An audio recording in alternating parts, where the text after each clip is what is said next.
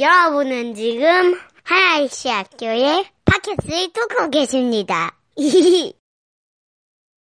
아, 오늘은 예수님의 어, 기도의 세 번째입니다. 그래서 예수님의 17장의 기도는 제가 세 부분으로 나누어진다라고 말씀드렸습니다. 첫 번째 예수님의 기도는 바로 예수님 자기 자신을 위한 그러한 기도에 초점이 맞추어져 있었고, 그리고 지난주에 봤던 두 번째 기도는 예수님께서 바로 아, 바로 곁에 계시는 제자들을 위한 그러한 기도라고 말씀드렸고 오늘 어, 본문에 나오는 그 기도는 예수님이 어, 세상을 위해서 기도하시는 거죠. 아직 예수님을 모르는 세상이라고 대표되는 그 세상을 위해서 기도하시는 겁니다. 그래서 그것을 염두에 두고 오늘 함께 말씀을 어, 나누면 좋겠습니다. 1900년에 역사가 헨리 아담스라고 하는 사람이 발전기, 제네럴 익혀죠. 발전기와 동정녀 마리아라고 하는 유명한 에세이에서 이 새로운 산업 시대는 전기 모터가 발전기가 동정, 동정녀 마리아를 대신해서 역사를 움직이는 동력이 되었다라고 주장했습니다. 무슨 말인지 아시겠죠? 산업혁명이 시작되면서 혹은 그 이후에 전기 동력이 발전되면서 그 이전까지의 신중심에 아, 그것을 동정녀 마리아의 시대라고 표현한 거죠. 신중심의 시대를 살았다가 이제는 그것이 더 이상 그렇지 않고 과학 중심, 기술 중심으로 바뀌었다라는 거죠. 그것을 아, 전기 동력, 아, 전기 동력이 아, 전기 모터가 동정녀 마리아를 대신했다라고 그렇게 표현한 것입니다. 1900년에 나온 에세이인데 그때부터 100년이 좀 지난 지금은 좀 용어를 다르게 할 수 있겠지만은 우리가 다르게 표현할 수 있을 것 같아요. 굳이 이 동네의 털물을 이야기하자면 뭐 예를 들어서 인텔의 차세대 칩이 혹은 구글의 인공지능이 전기 모터를 대신한다라고 그렇게 말할 수 있겠지만 많은 사람들에게는 헨리 아담스라고 하는 사람의 기본 주장이 꽤 설득력이 있을 수 있을 것 같습니다. 다시 말해서 눈에 보이는 물질 세계를 지배하는 사람이 세상의 운명을 결정한다라고 하는 그러한 신념인 거죠. 그러한 신념이 어, 많이 퍼져 있을 수 있을 것 같습니다. 그렇다면 우리가 이런 질문을 할 수 있겠죠. 과연 다른 세계가 있을까? 과연 다른 세상이 있을까? CNN의 유명한 그 시사 토크쇼 진행자인 그 레리 킹한테 누군가가 이런 질문을 했습니다. 인류 역사를 통틀어서 당신이 인터뷰할 수 있는 사람을 딱 한 사람만 골라야 한다면 누구로 정하시겠습니까? 레리 킹에게 한 질문입니다. 거기에 대해서 레리 킹이 내가 한 사람만 골라야 한다면 나는 예수 그리스도를 인터뷰 대상자로 고르겠다라고 했습니다. 그랬더니만은 뭐 질문했던 사람이 물어보겠죠. 그러면은 딱 한 가지 어, 질문만 물어볼 수 있다면 그 예수 그리스도에게 무엇을 질문하고 싶습니까? 라고 물어봤더니만 라리 킹이 이렇게 대답했다 그래요. 나는 정말 그분이 처녀의 몸에서 태어났는지 묻고 싶습니다. 네. 나는 정말 그분이 그 버진 메리죠. 동정녀 마리아에게서 태어났는지 묻고 싶습니다. 그리고 거기다 이런 이런 이런 아, 문구를 덧붙였어요. 그 질문에 대한 예수 그리스도의 답은 내게 역사를 정의해 줄 겁니다. 그랬어요. 네. 내게 역사를 정의해 줄 겁니다. 헨리 아담스라고 하는 사람이나 레리킹 모두 예수님의 동정녀 탄생이 이 세상의 역사의 핵심이라는 사실을 꿰뚫고 있었던 거죠. 그렇죠. 어.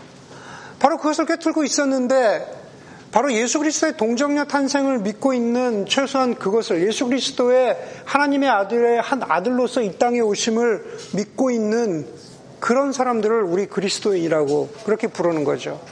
제가 어, 겨자씨 모임이나 이런 데서 우스갯소리로 예전에 한번 말씀드린 적이 있는 것 같은데 뭐 못 들은 사람들도 있을 것 같아요. 예전에 저희가 어릴 때 한국의 구봉서라고 하는 유명한 코미디언이 계셨어요. 구봉서 아시는 분.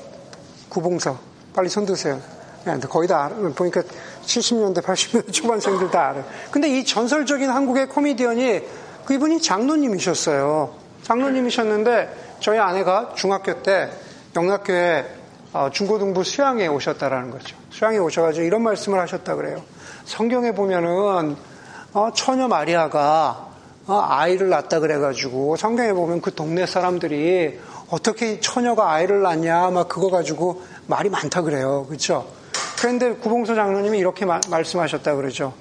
아니 지난편 요셉이 괜찮다는데 왜 지들이 난리야? 어? 왜 지난편 요셉이 괜찮다는데 지들이 난리야? 뭐 그런 얘기를 어, 했다 그래요. 네.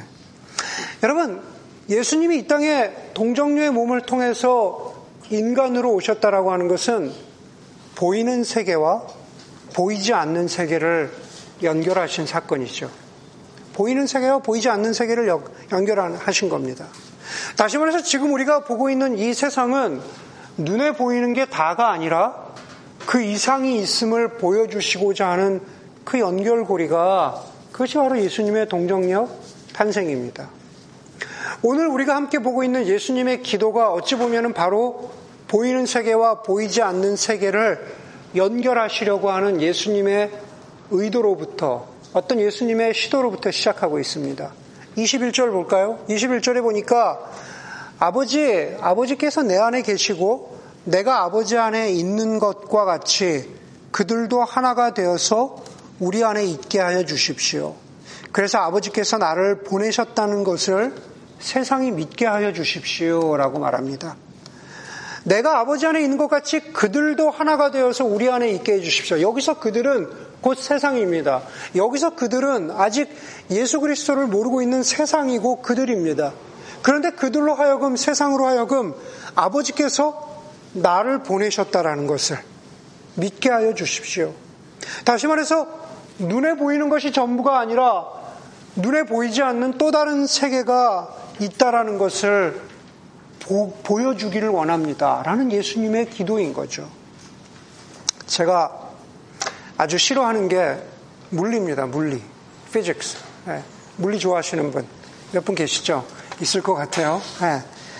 물리학에서, 어, 제가 이 얘기부터 해야 될 것 같아요. 제가 여러분들 앞에서 과학 얘기를 하면 조심스러운데, 이런 얘기를 하면 집에 가서 또 이, 이메일이 와요. 목사님 오늘 드셨던 예화 가운데 그것은 사실 그것은 사실 이렇게 설명하시는 게 맞습니다라고 또 저를 이제 고쳐줄 수 있다는 걸 제가 염두에 두고 물리학에서 그런 게 있을 거 아니에요. 물질의 궁극적인 단위가 뭘까라는 것을 찾아볼 거 아닙니까? 그렇죠? 물질의 궁극적인 단위를 수백 년 동안 찾아왔는데 원자가 궁극적인 단위라고 했다가 거기서 더 세분화되어서 뭐 양성자도 있고 중성자도 있고 뭐 소립자도 있고 맞습니까? 맞아요. 네. 그런 것들로 더 세분화되고 최근까지 정말 우주의 우주의 근본 그 단위를 물질을 찾았다라는 것을 뭐 작년에도 어디 시카고에서 뭐 그뭐 그 뭐 돌려가지고 찾았다 뭐 그런 기사가 비슷한 거 나온 적이 있었던 것 같아요. 네. 그런데 만물의 이 물질의 최소 단위가 어떤 원자나 중성자나 소립자 같은 입자가 아니라 아주 작은 진동하는 끈이라고 하는 끈 이론이 있다라고 그래요. 맞아요? 들어보셨어요? 네, 들어봤대요. 이럴 줄 알았어. 네. 결국 우주의 시작은 바로 이런 작은 끈이라는 거죠. 이 끈이 진동하면서 작은 끈이 우주의 여러 차원, 거기서 보면 그 끈 이론에서 일반적으로 얘기하는 게, 뭐 우리가 1차원에 산다면은 그 끈은 11차원의 그, 거기에까지 가면서 차원이 다르게 그 끈이 진동을 일으키고 그 끈들이 서로 합쳐졌다, 어, 어 떨어졌다 하면서 그게 차원을 달리하면서 그게 지금 우리가 보고 있는 우주의 어, 이, 이, 우리의 1차원의 어떤 모양을 이루어 간다, 뭐 어, 구성해 간다, 뭐 그런 거래요. 맞습니까? 네, 물리학 하신 분 맞아요, 틀려요. 네. 아, 제가 오늘 오후에 이메일을 받을지 모른다 이 얘기예요. 네. 여러분 어느 책에서 제가 소위 얘기하는 이 물리학의 끈 이론, 다시 말해서 지금 우리가 정확하게 보고 있는 이 차원, 이 세계와 우리가 닿을 수 없고 볼 수도 없는 이 세계를 연결해, 연결해 준다라고 하는 이 끈 이론에 관한 것을 잠깐 읽으면서 마찬가지로 오늘 예수님의 기도를 한번 생각해 보았습니다. 아버지께서 나를 보내셨다라는 것을 세상이 믿게 하여 주십시오. 보이지 않는 하나님이 우리가 닿을 수 없는 하나님이 당신의 아들인 예수 그리스도를 이 땅에 구원자로 보내셔서 그것을 육신이 되신 인간이 되신 예수님을 보게 하여 주시고 믿게 하여 주시고 그래서 우리로 하여금 영적인 세계, 영원한 생명, 새로운 생명을 알 수 있게 하신 그 영적인 끈은 과연 무엇일까? 과연 그 끈 이론을 거기에다가 대입해 보자면 그 끈은 과연 무엇일까? 그것은 바로 하나님의 사랑인 거죠. 하나님의 사랑입니다. 오늘 예수님의 기도 가운데 세상으로 하여금 나를 보내셨다라는 것을 알게 하여 주십시오라고 하는 예수님의 기도가 그렇게 시작했다면 오늘 26절에서 예수님의 기도의 그 내용 가운데 26절이 바로 보이는 세계와 보이지 않는 세계를 연결해주는 영적인 끈이 됩니다. 26절에 이렇게 말하죠. 나는 이렇게 기도하시죠. 나는 이미 그들에게 아버지의 이름을 알렸으며 앞으로도 알리겠습니다. 그것은 아버지께서 나를 사랑하신 그 사랑이 그들 안에 있게 하고 나도 그들 안에 있게 하려는 것입니다. 제가 그들은 뭐라고 말씀드렸습니까? 세상, 하나님을 알지 못하는 세상, 예수 그리스도를 알지 못하는 세상 가운데 무엇을 통해서요? 하나님 아버지께서 나를 사랑하신 그 사랑, 그래서 나를 이 땅 가운데 인간으로 보내셔서 이, 사, 이 세상을 구원하라고 하신 바로 그 사랑, 그 영적인 끈, 그것을 통해서 하나님이 계시다는 것을 알게 하기를 원합니다. 여러분, 예수 그리스도께서 이 땅에 오신 것은 심판하시려는 것이 아니고 바로 사랑하시기 위함이신 거죠. 하나님과 우리를 이어주시고자 하는 겁니다. 유한한 생명과 영원한 생명을 이어주시기 위함입니다. 아, 예수님의 사랑에 대해서 23절도 이렇게 확인하고 있잖아요. 내가 그들 안에 있고 그리고 아버지께서 내 안에 계신 것은 그들이 완전히 하나가 되게 하려는 것입니다. 그것은 또 아버지께서 나를 보내셨다는 것과 나를 사랑하신 것 같이 그들도 사랑하셨다는 것을 세상이 알게 하려는 것입니다.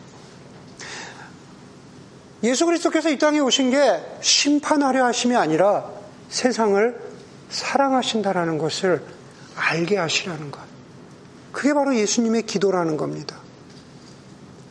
여러분, 이 세상을 작동하는, 뭐, 작동하는 원리가 여러 가지가 있겠지만, 이 세상을 작동, 이 보이는 세상을 작동하는 원리의 한쪽에 과학과 기술이 있다면, 또 어떤 한쪽에는 법이 있다고, 법이 있다고라고도 그렇게 말할 수 있을 것 같아요. 다시 말해서, 우리의 삶에 작은 부분이나 큰 부분들은 다시 말해서 무슨 렌트카 때문에 문제가 생기거나 무슨 자동차 리콜 때문에 분쟁이 생기거나 아니면 전 세계 불의의 이슈를 다루는 무슨 국제사법재판소나 아니면 한국에서는 무슨 뭐 전세 문제나 사기 문제나 비즈니스 문제나 형사상의 문제나 우리의 삶은 수많은 법과 규칙들로 얽혀 있기 때문에 어쩌면 우리가 보이는 세상을 살아가는 하나의 작동 원리는 법과 규칙이라고도 말할 수 있을 것 같다라는 거죠. 그런데 버지니아 대학의 University of Virginia의 법과, 법과 대학의 교수인 윌리엄 스턴츠라고 하는 사람이 한 말을 법대 교수죠. 그 사람이 한 말을 우리가 곱씹어 볼 만한 것 같아요. 그 사람이 이런 말을 했다 그래요. 법은 많은 것을 가르칩니다. 그러나 법의 가장 중요한 가르침은 그것의 한계, 다시 말해서 법이 무엇을 할 수 없는가에 대한 교훈입니다. 라는 말을 했다 그래요. 법은 많은 것을 할 수 있고 많은 것을 가르치지만 결국 법의 한계는 무엇을 할 수 없는가에 대한 교훈입니다. 여러분, 우리의 현재 삶, 우리의 일상의 삶도 그렇고, 그리고 인간이 하나님을 알아가고, 인간이 하나님의 용서와 은혜와 그 사랑을 누리는 일도 법과 규칙으로만 될 수 없다라고 하는 겁니다.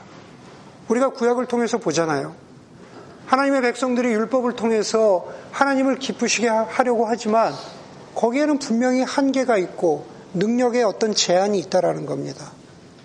그래서 윌리엄 스턴스의 말에다가 한마디를 덧붙여 주자면은 법이 머뭇거리고 법이 주춤거리고 있는 지점에서 사랑이 끼어든다 라고 하는 필립 얀스의 말은 우리에게 영적으로 적절합니다.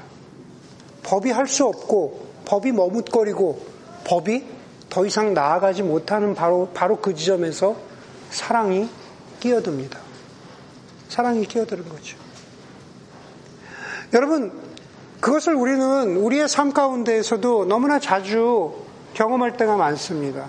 많은 경우에 다른 데서 이야기할 것이 아니라 바로 부부 사이에 그렇죠. 그렇죠? 네가 맞는지 내가 맞는지 한번 따져보자. 우리 부부 싸움 하면 그러잖아요. 그렇죠? 어? 자, 네가 맞는지 내가 맞는지 하나씩, 하나씩 따져보자. 네, 바로 법입니다. 부부 사이에도 논리와 법으로 해결될 수 없는 바로 그 지점에 무조건적인 사랑이 궁극적인 해결책이 되는 것과 같은 그러한 같은 원리라고 말씀드릴 수 있을 것 같습니다. 예수님의 기도 가운데 25절을 함께 보십시오. 25절에 보니까는 의로우신 하나님, 세상은 아버지를 알지 못하였으나 그럽니다. 여러분 보세요. 하나님은 어떤 분이세요? 하나님은 의로우신 하나님입니다. 다시 말해서 다른 말로 하자면은 하나님은 법대로 하시는 하나님이라는 뜻이죠.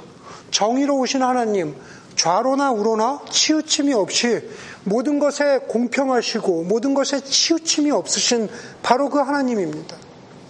여러분, 의로우신 하나님, 그 하나님에 대해서 우리는 혹은 세상은 하나님을 알지 못할 수 있습니다. 하나님이 두려운 대상이고, 하나님은 멀리 해야 되는 대상이고, 뭐 그런 얘기 있잖아요. 뭐 법원도 뭐 몰아야 된다라는 그런 얘기도 있는데 우리가 법원에 가는 거 두려워하는 것처럼 하나님은 그렇다면은 우리가 두려워하는 대상이 되는 겁니다. 그런데 오늘 기도 가운데 예수님이 말씀하시잖아요. 그 의로우신 하나님이 법대로 하실 것 같은 그 하나님이 바로 당신의 아들을 아니 나를 이 땅 가운데 보내주셔서 사랑으로 이 땅 가운데 법으로만 해결되는 것이 아니라 사랑으로 무엇인가 해결될 수 있다라는 궁극적인 해결책을 오늘 여기서 보여주고 있는 겁니다.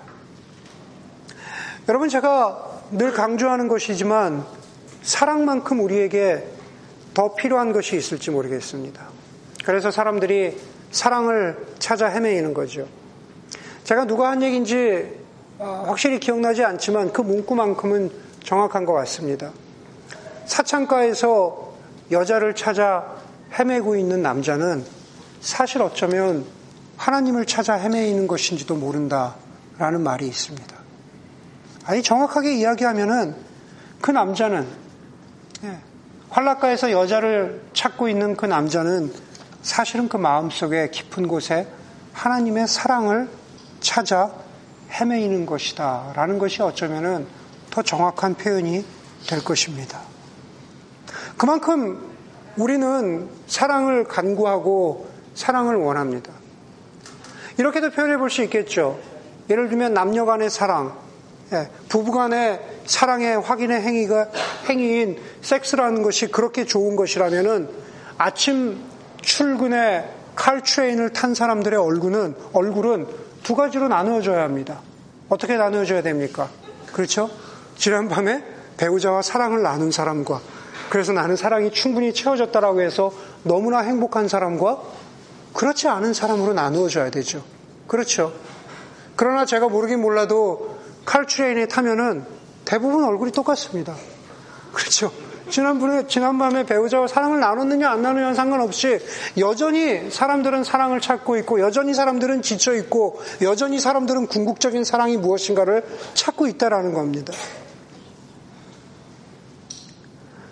그래서 장애인이면서 수많은 병을 가지고 지금도 살아가고 있지만 뛰어난 글과 또 그리고 글 못지않게 일상의 삶에서 그리스도의 사랑을 실천하는 것으로 유명한 말바더는 일상의 삶에서 멀어질 때 우리는 엄청난 상실을 겪는다라고 했습니다.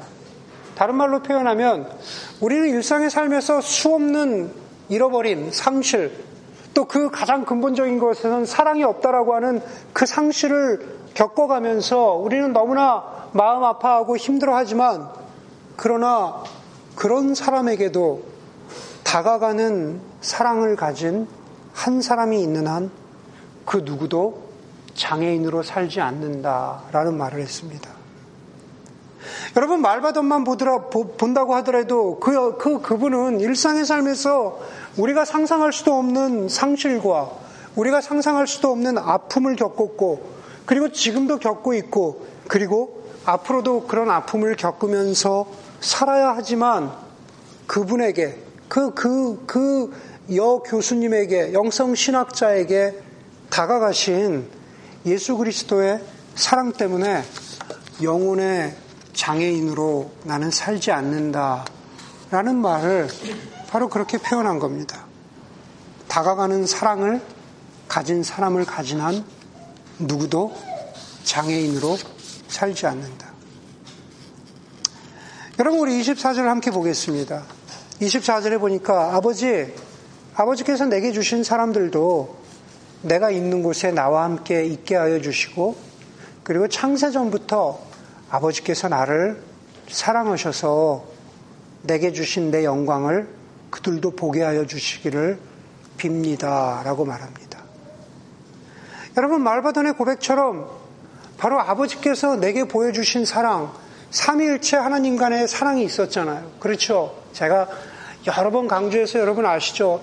요한일서에서 하나님은 하나님은 사랑을 가지고 계시다라고 이야기하지 않고 하나님은 사랑이시다라고 이야기하잖아요. 이미 창세 전부터 성부 하나님, 성자 하나님, 성령 하나님의 존재 가운데 사랑은 누군가 사랑할 대상이 있어서 사랑을 가지고 있다라는 것이 아니라 원래 본래적으로 본유적으로 사랑이 존재하고 있었습니다. 바로 그 창세 전부터 가지고 있었던 사랑을 바로 그들에게도 보게 하여 주기를 원합니다. 라는 기도를 여기서 지금 하고 계시잖아요. 그렇죠? 사랑은 보이지 않는 세계와 보이는 세계를 이어주는 그러한 영적인 연결끈이기도 하고 예수 그리스도는 그 사랑을 가지신 분이기 때문에 그분이 영적인 연결의 끈이시기도 하고 거기서만 멈추시는 게 아니라 바로 그 사랑을 누구나 사랑을 찾아 헤매이는 완전한 사랑을 찾아 헤매이는 이 세상 가운데에서 바로 그 사랑을 내가 세상 가운데 보여주기를 원합니다. 라는 그 기도를 주님께서 지금 하고 계시는 거죠. 바로 그것을 하고 있는 겁니다. 여러분, 예수님은 그런데 그것이 자신의 기도, 예수님의 십자가에 달려 돌아가시는 자기 자신의 기도로만 끝나는 것이 아니라 바로 20절, 우리가 읽은 본문의 20절 기도의 첫, 첫 부분에서 이렇게 말씀하시죠. 나는 이 사람들을 위해서만 비는 것이 아니고, 여기서 이 사람은 제자들입니다. 그렇죠? 나는 이 사람들을 위해서만 비는 것이 아니고, 그러니까 여기서 이 사람들을 위한 기도는 저희가 지난주에 봤던 두 번째 기도예요. 제자들을 위해서 기도하지만 그 사람들을 위해서 기도하고, 그리고 이 사람들의 말을 듣고 나를 믿는 사람들을 위해서도 빕니다. 이 사람들의 말을 듣고 여러분들의 말을 듣고 예수를 알게 되는 하나님을 알게 되는 하나님의 사랑을 알게 되는 저 사람들 세상을 위해서도 내가 기도합니다. 라고 그렇게 말하고 있는 겁니다. 다시 말해서 예수 그리스도의 제자들, 우리들, 소위 교회라고 부르는 우리들을 통해서 하나님의 바로 그 사랑이 영적인 세계와 물질적인 세계를 이어주는 바로 그 영적인 끈이 바로 교회를 통해서 알려지게 되기를 바랍니다. 라는 기도를 그렇게 지금 보여주고 있는 것입니다. 여러분, 교회는 바로 그렇게 단편적인 것 같은 사랑이 그것만으로도 충분하다고 여길지 모르는 이 세상 가운데에서 정말로 완벽하고 정말로 변함이 없고 정말로 무궁한 사랑의 그, 그 example이, 그 어떤 정수가, 에센스가 무엇인지를 보여주는 곳이 그것이 바로 교회여야 한다라는 겁니다. 그것은 사람들과 부대껴야 하고 그것은 사람들과 부대끼기 때문에 마음고생을 할, 때, 할 때가 있고 사람들을 사랑했다라고 해서 학위가 주어지는 것도 아니고 사람들을 많이 사랑했다라고 해서 보너스나 보상이 주어지는 일이 아니지만 그러나 예수님의 기도에 담겨 있는 것은 바로 교회를 그 일로 부르셨기에 우리가 감당해야 하는 일이라는 겁니다. 유진 피러슨 목사님은 묵시 현실을 새롭게, 영, 새롭게 하는 영성이란 책에서 하나님에 대한 신앙이 깊어지기를 바라는 많은 사람은 죄인들로 가득 찬 교회로 가기보다는 바닷가에 가서 오랫동안 산책을 하거나 높은 산을 등반하거나 토스토옙스키의 책을 읽거나 스트라빈스키의 음악을 듣거나 졸지아 오키프의 그림을 보면서 거기에서 자신의 영성이 더 어, 성숙해지기를 바라는 그런 마음을 갖는데 그러나 예수 그리스도께서 전한 복음은 결코 그런 미학적인 추구에 동의하지 않는다라고 했습니다. 여러분, 고귀한 영성, 더 아름다운 영성, 하나님과의 일치, 하나님과의 합체를 운운하면서 자연이나 수도원이나 혹은 익명성에 묻혀서 나는 고고, 고고하게 앉아서 훌륭하신 목사님의 책을, 설교를 듣고 훌륭하신 분의 책을 읽고 하는 그것으로 우리가 영성이 더 성숙하게 되고 사랑이 더 자라나는 게 아니다라는 겁니다. 복음은 결코 그렇게 미학적인 어떤 그런 추구를 통해서 복음이 열매를 맺는 게 아니다라는 겁니다.